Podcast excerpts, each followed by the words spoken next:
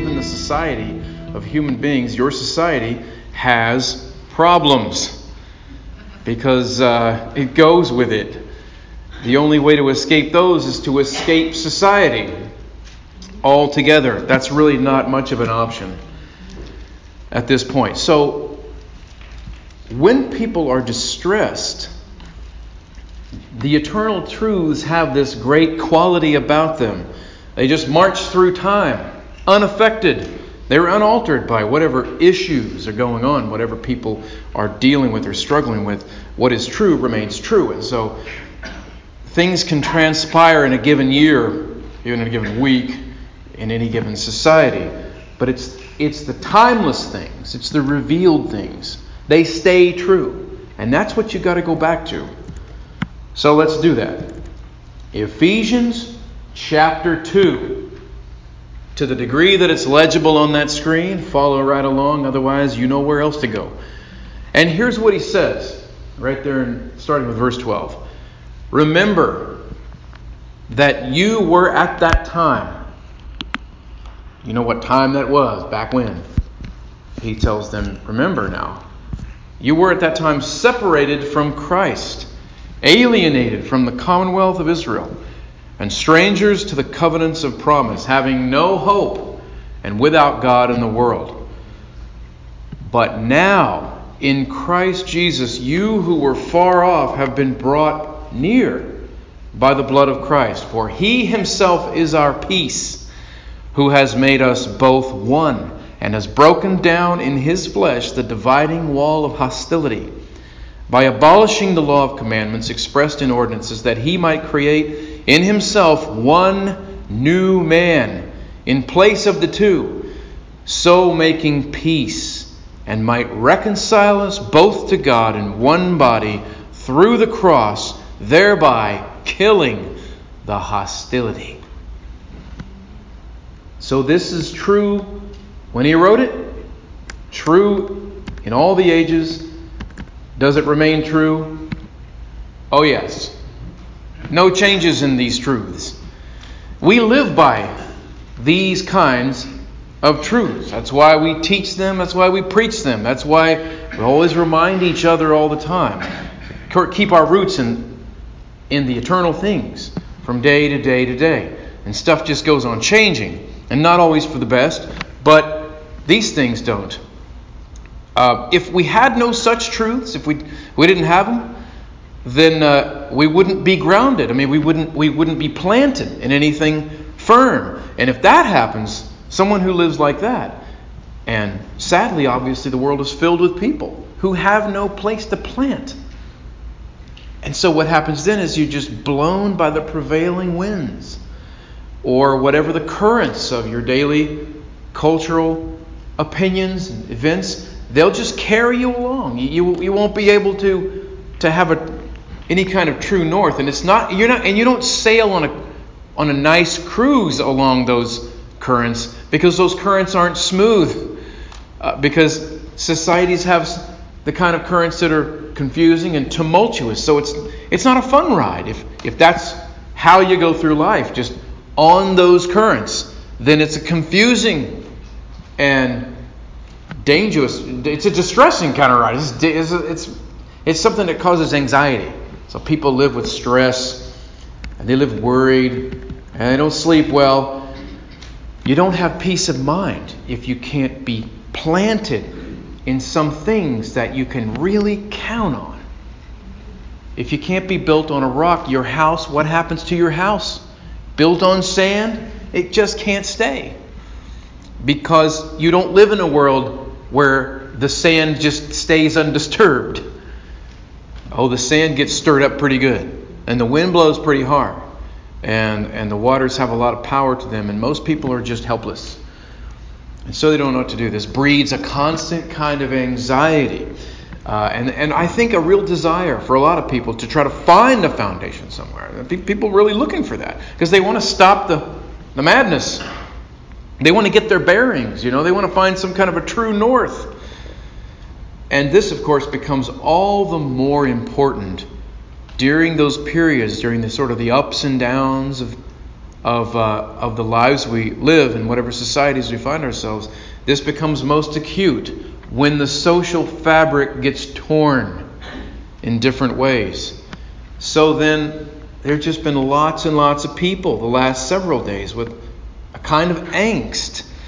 And and I know some of them. They say they'll say, you know, I don't, I just don't, I just don't know what to think. I just don't know how to, what to believe about all this stuff going on. They feel tossed in different directions, and and while while while sort of feeling tossed around, they also feel a little bit paralyzed because they they also have a sort of a fear of, you know, saying the wrong thing, no matter how well intentioned. So we can rest. This is sort of the good news part of this is you find a kind of rest in ground that ain't shifting. You find a sort of a sort of respite when you get to the fundamental truths. You come back to them. This this is one of many reasons, by the way, why staying connected to the Word is a regular part of the Christian discipline and the Christian life. Because aside from the other reasons, there. Down the list is, is almost a therapeutic reason, frankly. I mean, you need it uh, because uh, your mind can just reel with whatever's happening. And this isn't unique for us. You know, all you got to do is read a little bit of history and the lives of the people who went before us to see that whatever angst you feel, uh, people have had it worse. People have gone to bed at night with a lot bigger and more threatening and more terrifying prospects uh, on their minds. And so right up to this moment, these things revealed so long ago, we should be reminded of them. We, we've got to we got to stay near them. So that's what I want to do. I want us to be reminded. I want to I want to go through some things that are so basic that some of them some of them are assumed in the background of what we read here in Ephesians. What we see in Ephesians assumes some things. Things that largely we, we're believers, we assume them too. Because we've, they're sort of the tapestry of the understanding of all of the Bible's portrait of the real world. So they're not all mentioned in every passage. So they're so basic though. And and listen, don't be afraid when I say, I got ten of these. Are you afraid? See, I just told you not to have anxiety, didn't I? No, no, you're going to just listen fast. It's on you. So I hope you lubricated your mind sufficiently with the coffee so that your microprocessor can work at the speed I need it to. I don't have these on the screen for you either, so that means you got to just remember them. So just start at the top with some basic things you can remember today. And the first one is that the image of God is the foundation for how we regard and treat fellow human beings. The image of God is the foundation. People are wondering, how do I, what's the right way forward? We, you know, there's strife. The image of God is the foundation for how you regard, how you consider, how you look at, how you perceive, and how you treat all fellow human beings. It's the first thing you learned about humanity when you went back to see, who are we? Genesis. Who are we? And what does it say in the creation account? In the image of God. That's so it's early. It's the core of the law. The very core and kernel of the law, of the law that was given to the people. Right at the heart of it are those great commandments. Right at the center of all of the law is to love God and to love your neighbor. So the image of God is why you do that, is why that law exists. It's the basis for all human dignity and all human rights. We believe in those things. We have a reason to believe in those things. Those things have a foundation for us. A lot of people, I think most people do believe in them and want to believe in them and innately feel like they should believe in them. The foundation, though, isn't always there as to how do I connect this in a deeper way? Where is there soil that this is planted in that I, I know is good, rich soil? And for many people, it's not. Part of our calling in the world is to connect the dots for people. To say, you're right to know that intuitively. And now let me share why you've always known it, why you've always sensed that that's true. It really is true. James three nine says that with our tongues we bless God, and with them we curse fellow human beings. What's the rest of it? Who are made in his image. And what the apostle is saying as he chastises all of us is he's given you the reason why you ought not do it. That's, that's the basis for his chastisement. Don't do that to people. Why not? Because those people are made in God's image. So you do not curse people made in God's image. He may take it personally. The image of God then. Second thing, In our in our basic truths we can count on is that people, people now are diverse in numerous ways by God's design and intention.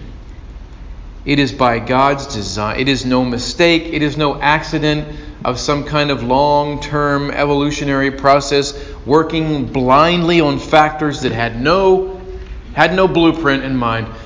It is by design that people all over the world are the way they are.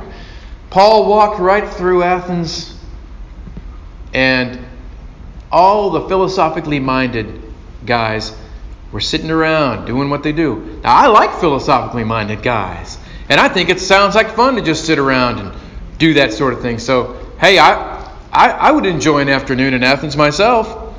And Paul walks right in there with them, and they want him to speak to them about his peculiar beliefs. They're fascinated by these beliefs he's been preaching.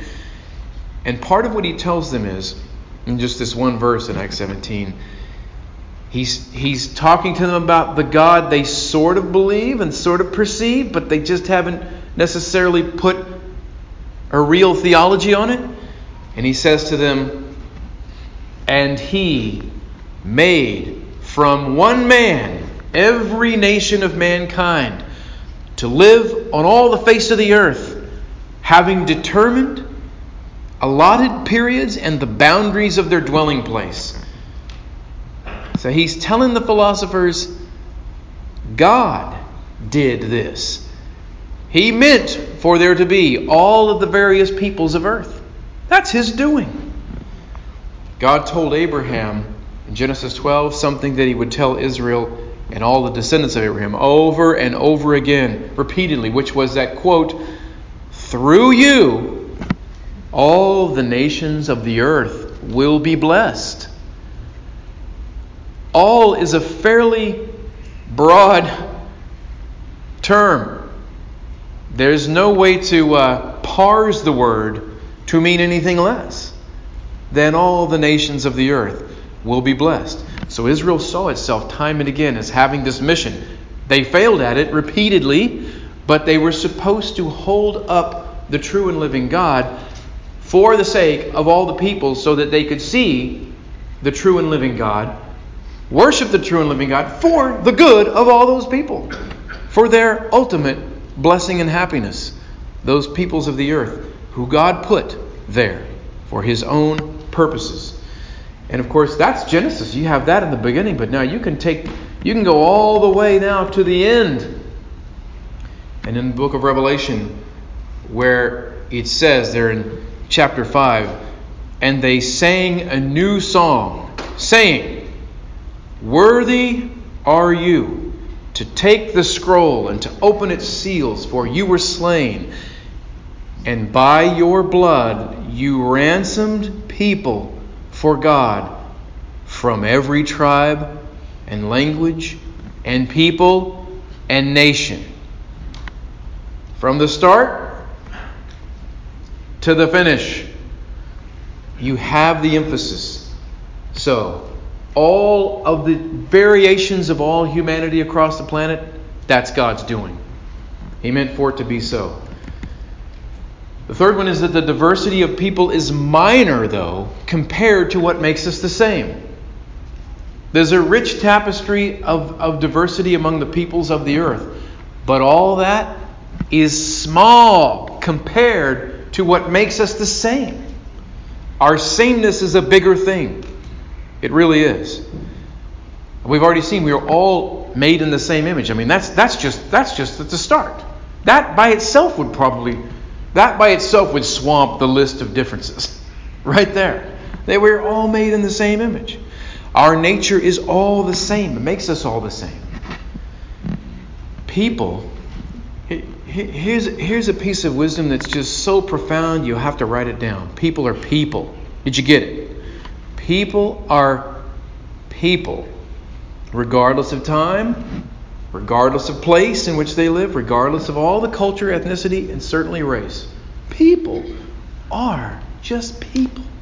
You find them to be the same. Especially once you get through the initial uh, fog of the differences.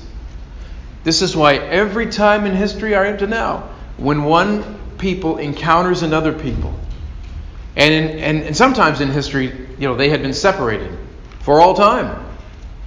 It's wild to think that there were times when one when one group of representatives from one group of people, for the very first time, encountered the others, and for the very first time, it's wild to think of it. At the very beginning of that meeting, no doubt, it seemed so foreign, so foreign. They're so different. Their mouth moves and, and so, sounds come out. I have no idea what they're saying. How they dress, their features, whatever, all of it. There's a thing called culture shock, where if I parachute you right into the, right into another place, there's a freak out period. It's too different. But what happens over time? And in every case, what do people come to realize the longer they're there? They penetrate through all those exterior differences and they get right down to the heart of who they're dealing with. And, and, it, and it always ends with them basically having the realization that, oh, these are just people. These people are like me. These people are like the people who raised me, like the people back home. People are just people. When you get right down beneath all that stuff, people are people. So we have to remember that. The next truth is this. Race is actually the least significant of the differences among the peoples of the earth. Race is the least significant. It matters the least. It has the least weight. It is, it is of the least consequence in terms of our nature. Despite the fact now that, of course, this is what our society is most focused on right now. It actually represents the most surface level of traits. Because it basically is nothing more than mere physical attributes. It is mere. And I say mere intentionally. It is nothing more than some physical traits. And you know, race is not really even a category that the Bible cares much about. You, you saw in Revelation, and, and you see this, you see these same terms time and again.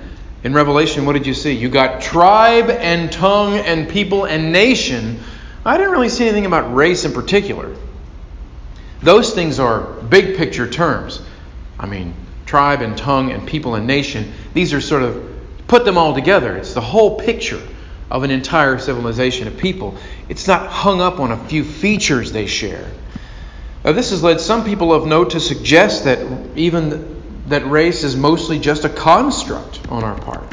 Now, wait a minute. Am I saying there aren't, you know, some notable distinctions among people physically? Of course there are. But to what degree that's a that's a, those lines or those categories amount to much of anything? Those that you know you know how little that matters compared to something to things like language and ethnicity and culture, and especially worldview, the deeper beliefs. Those things matter far, far, far more than some physical features, which are relatively meaningless by comparison. If all you know about a person is that person's physical features, then guess what? You know nothing about that person. Nothing. Nothing that matters.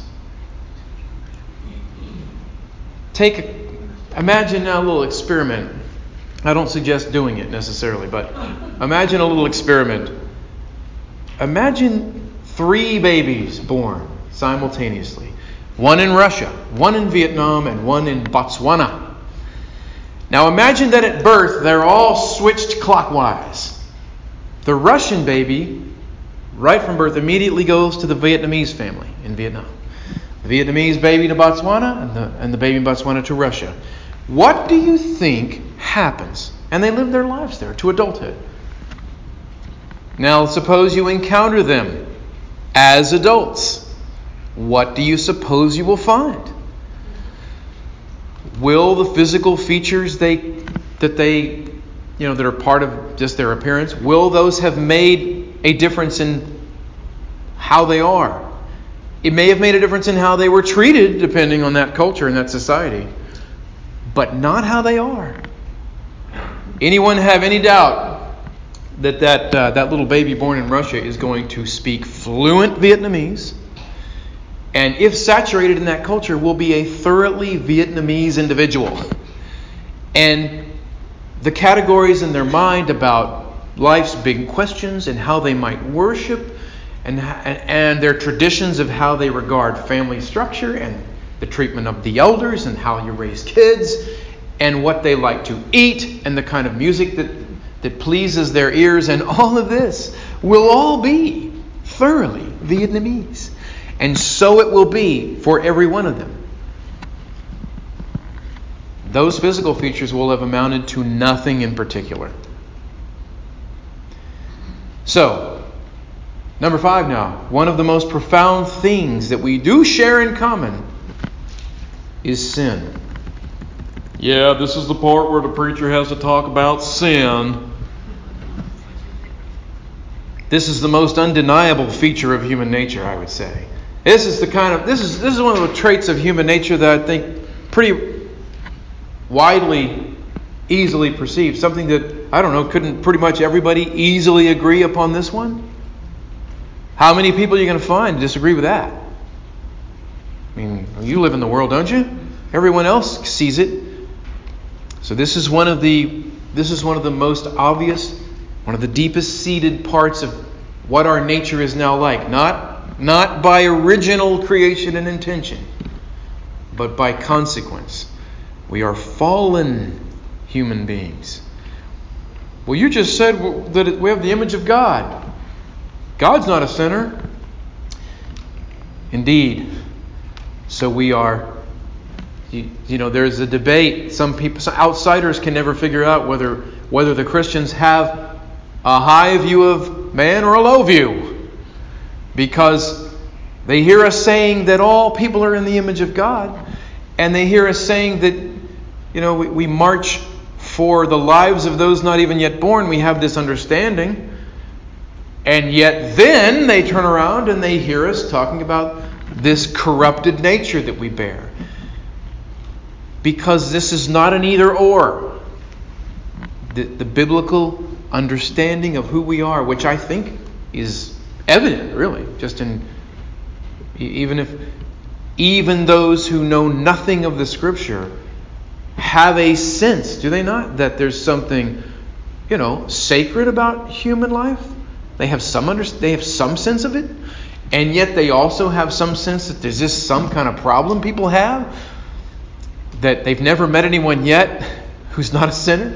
They just haven't come across anyone yet, doesn't have some kind of warped element to their nature and subject to these things. So this is undeniable. Now, that leads to my next one, which is that sin then guarantees that between people, individually, between individual people, and even in groups, there will be, we can count on this, there will be every conceivable form of evil. Because of our nature and because we're relational beings, social beings, put them together. What can I count on? I can count on the fact that between, in the relationships of human beings, both as individuals and then even corporately, I can count on strife, I can count on contention, I can count on the fact that there will be elements of mistrust. I can count on the fact that some people will abuse other people. I can count on some exploitation. I can probably count on, in some places, absolute enslavement. There's going to be theft. There's going to be murder. You're going to find hatreds and feuds of all sorts. That's how it is. Because, again, I'm not just saying it as a reality without any understanding as to why is it this way. The previous points have laid the groundwork for that point. We know why this is. But we ought not be shocked. Some people, I think, are shocked anew with any and every incident in which a person mistreats another person. Now, if the shock is merely that it offends your moral senses, it should. But hopefully the shock is not due to the fact that you somehow had forgotten what we're like in our nature and convinced yourself that such things why surely would not happen. Such things will always happen. This just ensures it, what we know about us, that these things are going to take place. Does it mean they take place with the same frequency all the time among all groups of people and to the same degree and with the same, uh, you know, um, on the scale of one to ten, will they all be tens in terms of how egregious? No. No, because all, all societies and cultures and and systems of law are not equal. But it will happen. The next thing is that the Bible addresses all of these. All the sins that people commit individually, corporately, have been addressed. The Bible addresses them. There's a point of confusion today, I think, as to how to account for this. How to account for this. You know, the same why questions are in every, are in all people's hearts across all time. The same big why questions. And do you know what one of them will always be? Why are people like this? Why do people do these things? I think they were asking it a thousand years ago, and a lot of people are asking it right now because it's a perennial question. But when they ask it, what they're kind of saying is, how do I make sense of this? I mean, how do I account for this? People are morally aware. It's part of our nature. So they, they innately see things, and people have an innate desire for wrongs to be made right and for things to be as fair and just as possible. I mean, deep down, people, this is an innate thing because we, we see what's right and we see what's wrong. There's, we have moral eyes to see. They don't see perfectly because they're corrupted, but they still see the basic things by and large overall. So people think, I want wrong stuff to be made right. But it's just hard to know, how do I channel that properly? Where, where is a channel for it? And without the roots, you see, and the structure of a Christian theology and a Christian worldview, which has laid the foundation for, again, the principles of human rights, for, a, for the notion of a just society. Without that, you get a lot of undirected emotion, which will ultimately, at least many times, backfire. It will be It'll be attended with a lot of foolishness and error, which hurts people more and compounds problems. There's a principle that I've noticed in the in the post-Christian society that we're now in, and that is that every momentary or temporary moral crusade at the level of popular culture is either one of two things. Every, every every sudden moral crusade that strikes up, seemingly overnight, will either be, it seems to me, A, based on a moral truth that certainly is biblical, that is known by most people, that has been known by people throughout the ages, that has been consistently taught by good Christian teachers and followers of Christ throughout all time, and probably even something people have died for in the past. It's either that kind of thing, so that it's ancient, it's old, it's been around forever. And people, even if someone yesterday kind of just realized it anew. Or it's in another category, which is it's based on only contemporary moral confusion, or even logical or scientific confusion. And it's not, therefore, biblical. And it wasn't believed historically by many people, and it's not in accord with truth. Whenever you see a A sudden moral crusade, a sudden moral bandwagon in the culture, I think it's either one of those two. It either predates us by a long time or it just came along recently.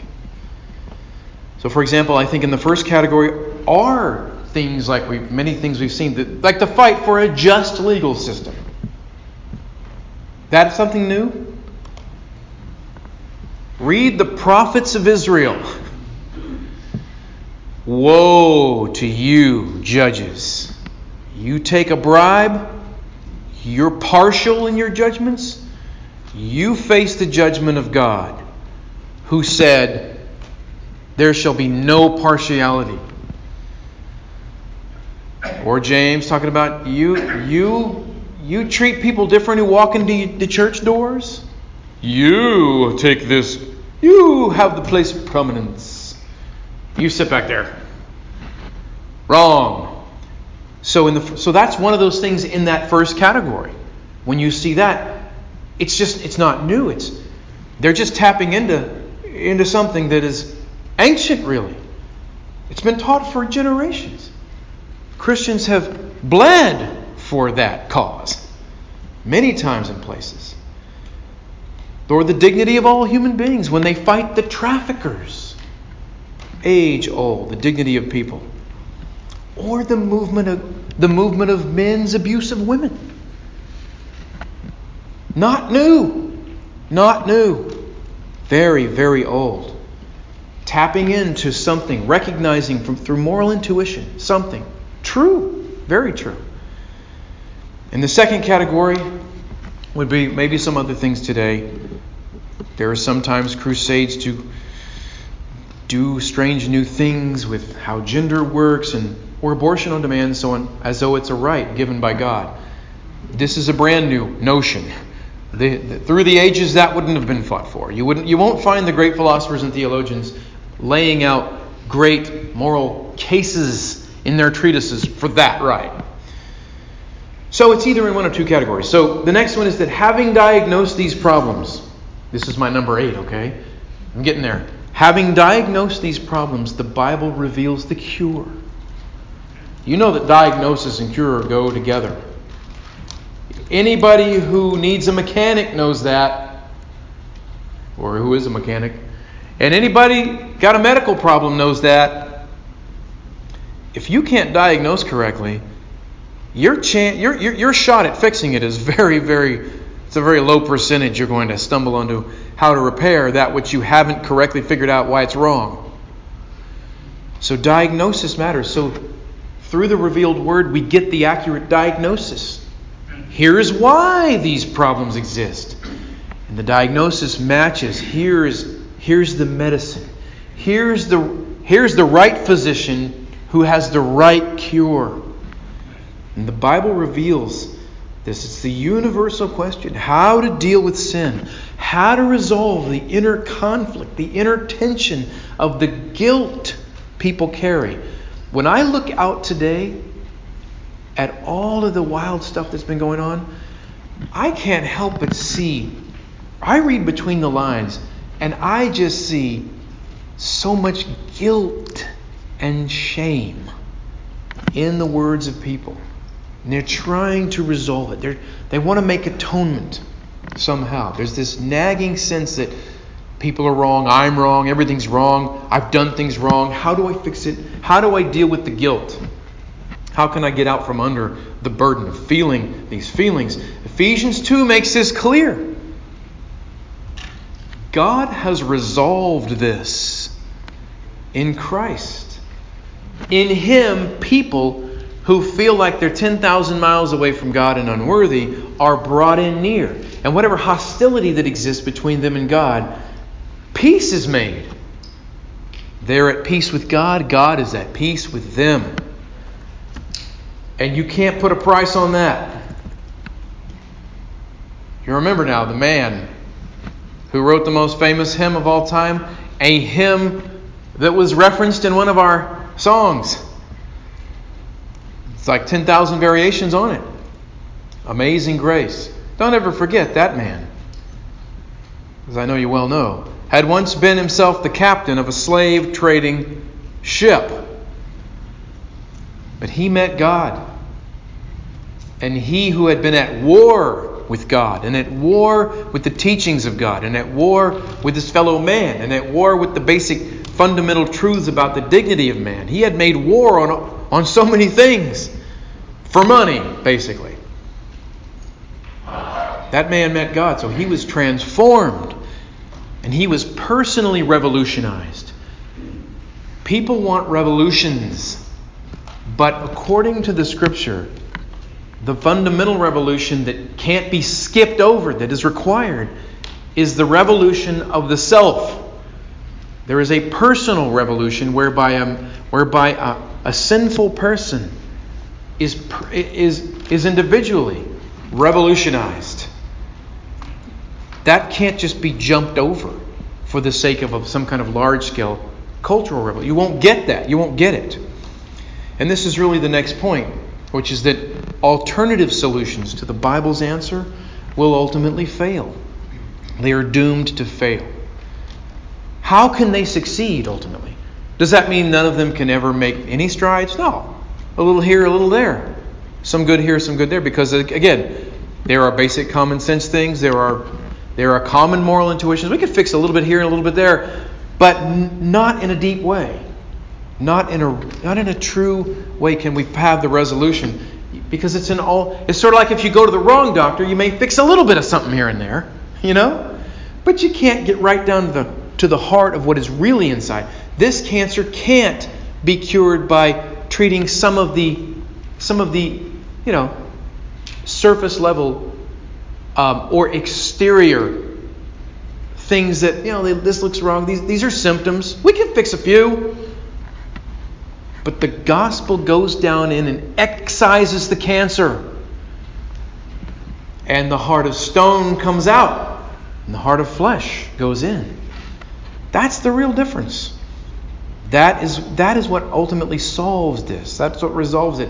Alternates can't. You know, you look at the church and you see anybody. Some of you I know have, have traveled to places. You've been to places in the world. You've had that culture shock that I mentioned. I know some of you have. And if you ever have, then one of the things that's, that, that's so illuminating when you meet the Christians, when you when you see the believers. I've been to some of these places and it is it's a you know, at first it's a it's a shock to the system. I mean, it, there's adjustment to be made. And and as I said, you can you can in the beginning think I can never I can there, there's just some kind of foreign element that can never be overcome here. And then they take you in where the where the believers are meeting. You go to the local church, you know, in one of those places, and they're praying in the maybe you don't understand it, but you get it. And they sing, and someone teaches the word, and and you know, the hands are shook, and you know what you figure out pretty quick? Ah, we're family. And all that stuff goes away. The church is that place. Why? Because not only does God reconcile us with himself, but you see, in that letter, Paul's talking to some Jews who had a, they had this wrong idea. The wrong idea was all those people out there with the funny languages and the weird customs, and they were raised with the oddball religions that are worshiping these other gods and all this custom stuff. They're not like us. We're the covenant people. Ours are the prophets. Ours are the scriptures. Ours is the temple. Our, we worship Yahweh, and we're just never going to be able to, you know, I mean, they just too much distance. But as the gospel went out into all those places in the world, all those people, and all those other cities and towns, those non-Jewish people, all the ethnic people, all the Gentiles, what they discovered was that ain't true. And Paul is articulating for them why. He says that wall, that wall is smashed down. They seem like they're way far away from you, but they're not. God has brought them right in.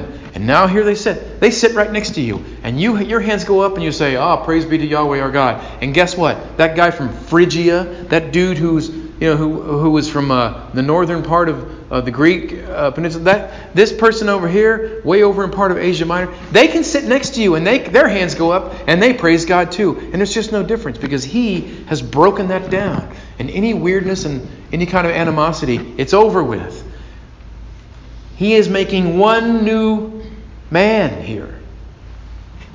That's the solution. The alternates fail. The alternates fail. Well, the government's going to do it. Can't do it.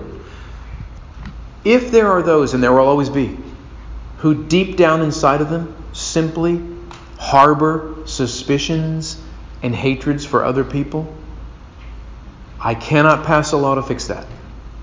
I can pass a law to punish their bad behavior. I also could use social pressure to maybe get them to mouth words that sound right. But they could just say so because they don't want the social media mob to pile on top of them. Or they don't want the flack their business will get. So they say the right, so they just follow the script. And they make the confession. A secular culture can't stay secular. It finds religious alternatives, and it doesn't even know it. There are some today who were not raised in the church. And you might say, well, they have no, they're, they're non-religious. I'm not sure they're non-religious. I think some of them are trying to channel, the. they've got the God-shaped void. They are sticking stuff in it. And they're trying to channel their spiritual need into a, a kind of new form of a religion, where maybe they find their identity not in Christ, but in some other attribute. Even if it's the most shallow. What did I say about race is the shallowest thing about our features? And yet some people will locate their entire the entirety of their identity in it. It can't handle that. It, it's, it's too flimsy for you to find, to locate your complete... But as an alternative, that's what can happen. And then maybe you can have the original sin of people's mistreatment of other people from the past. And you know that people have mistreated people, and that's that's the sin nature. So we must absolve that sin. We must join the church, which is whatever group. And then we, we have to try to make confession. I confess. I confess deep down my sins in this regard. Please absolve me. But there's there's no real forgiveness in the false religions. You can't really... They don't even forgive each other, really. They, they, they, they don't reconcile. You always have the stain. You can't be washed of it. I remember as a kid, the first time I... Probably one of those, probably one of those shows like Jerry Springer. Remember those? First time I saw some of these guys that were the white power guys. He'd come on those shows, you know. And I... Honestly, I thought it was I thought it was hilarious. You know what I mean? These silly guys with the white cone hat on, you know, talking about white power. And I, you know, I thought it was sort of funny. I was like, what? Because look, what's silly about that is, we here we are, we believe in the power of God, the power of the gospel. What is the power of white compared to that? What's that mean? The power of my melanin count. Oh, so much power in that. There's no power in that. It's just nonsense. And I remember thinking, how goofy is this? You can't look, you you cannot find identity in that. That's that's the most shallow thing in the world to find identity in. Again, not even a biblical category to speak of is this. And yet, it's come back around. There's no power there. White power, black power. There's no power in any of that. There's power in the name, right? There's power in the gospel. There's power in the transformative miracle. And people can be changed. And that's how you get that arm in arm brotherhood that people want. People want it. One of the one of the mayors said the other day, I just I just am thinking of the lyrics of the song Imagine, which is in some ways an odd secular hymn, hearkening back to a previous era, which was not unlike our own. The last, some of you are old enough that you've looked across the last few days and you've you've had uh, flashbacks to nineteen sixty-eight. You know, kind of looks and sounds like nineteen sixties, and that song is is a hymn from the nineteen sixties. And what it wants, in some way, part of what it wants is good. It's the closest thing this guy could grab for, to find something. The problem is, rooted in the song are, are false gods and false worldview. Because it imagines there's no heaven. Brother, imagine there's no heaven, and all hope is now gone for ultimate final reconciliation. As a matter of fact, I can't find an argument, I can't find a deep-rooted argument to even stand and make against any of the supremacists of any kind. What have I got to say to them? Final point is simply this. God has reconciled us already. Reconciliation of all the peoples, of all the races, of all the ethnicities has been accomplished. Well, I don't see it. I also don't see all of the people confessing Christ, and, and I don't see worldwide salvation of all human beings. But has salvation been accomplished? Yes, it has. The act by which men may be saved is a done deal, even if not applied, even if not acted upon yet, even if not realized in the lives of people. And so it is here, because reconciliation, the basis for it, has been done. We don't have to do that any more than you can go about living your life in such a way, with through spiritual disciplines and through holiness of life and through all the things you might do. You cannot, through those things, achieve and accomplish by those things your reconciliation with God. I shall be saved. I shall be put right. I shall be forgiven once I have once I have reached the mark by what I've done. We know better than that, obviously. This same chapter said famously a few verses prior, you know, you know the one, right? Back up, back it up. You get those verses that I would I would assume all Christians still know pretty well. For it is by grace that you have been saved, not that of yourselves. So that you can't really brag about having it. And it is by grace that God has not just reconciled you to himself, but has achieved the basis for the reconciliation of all human beings, so that they can be put right with each other, and they can there can be forgiveness with each other, and he can make from them one new man.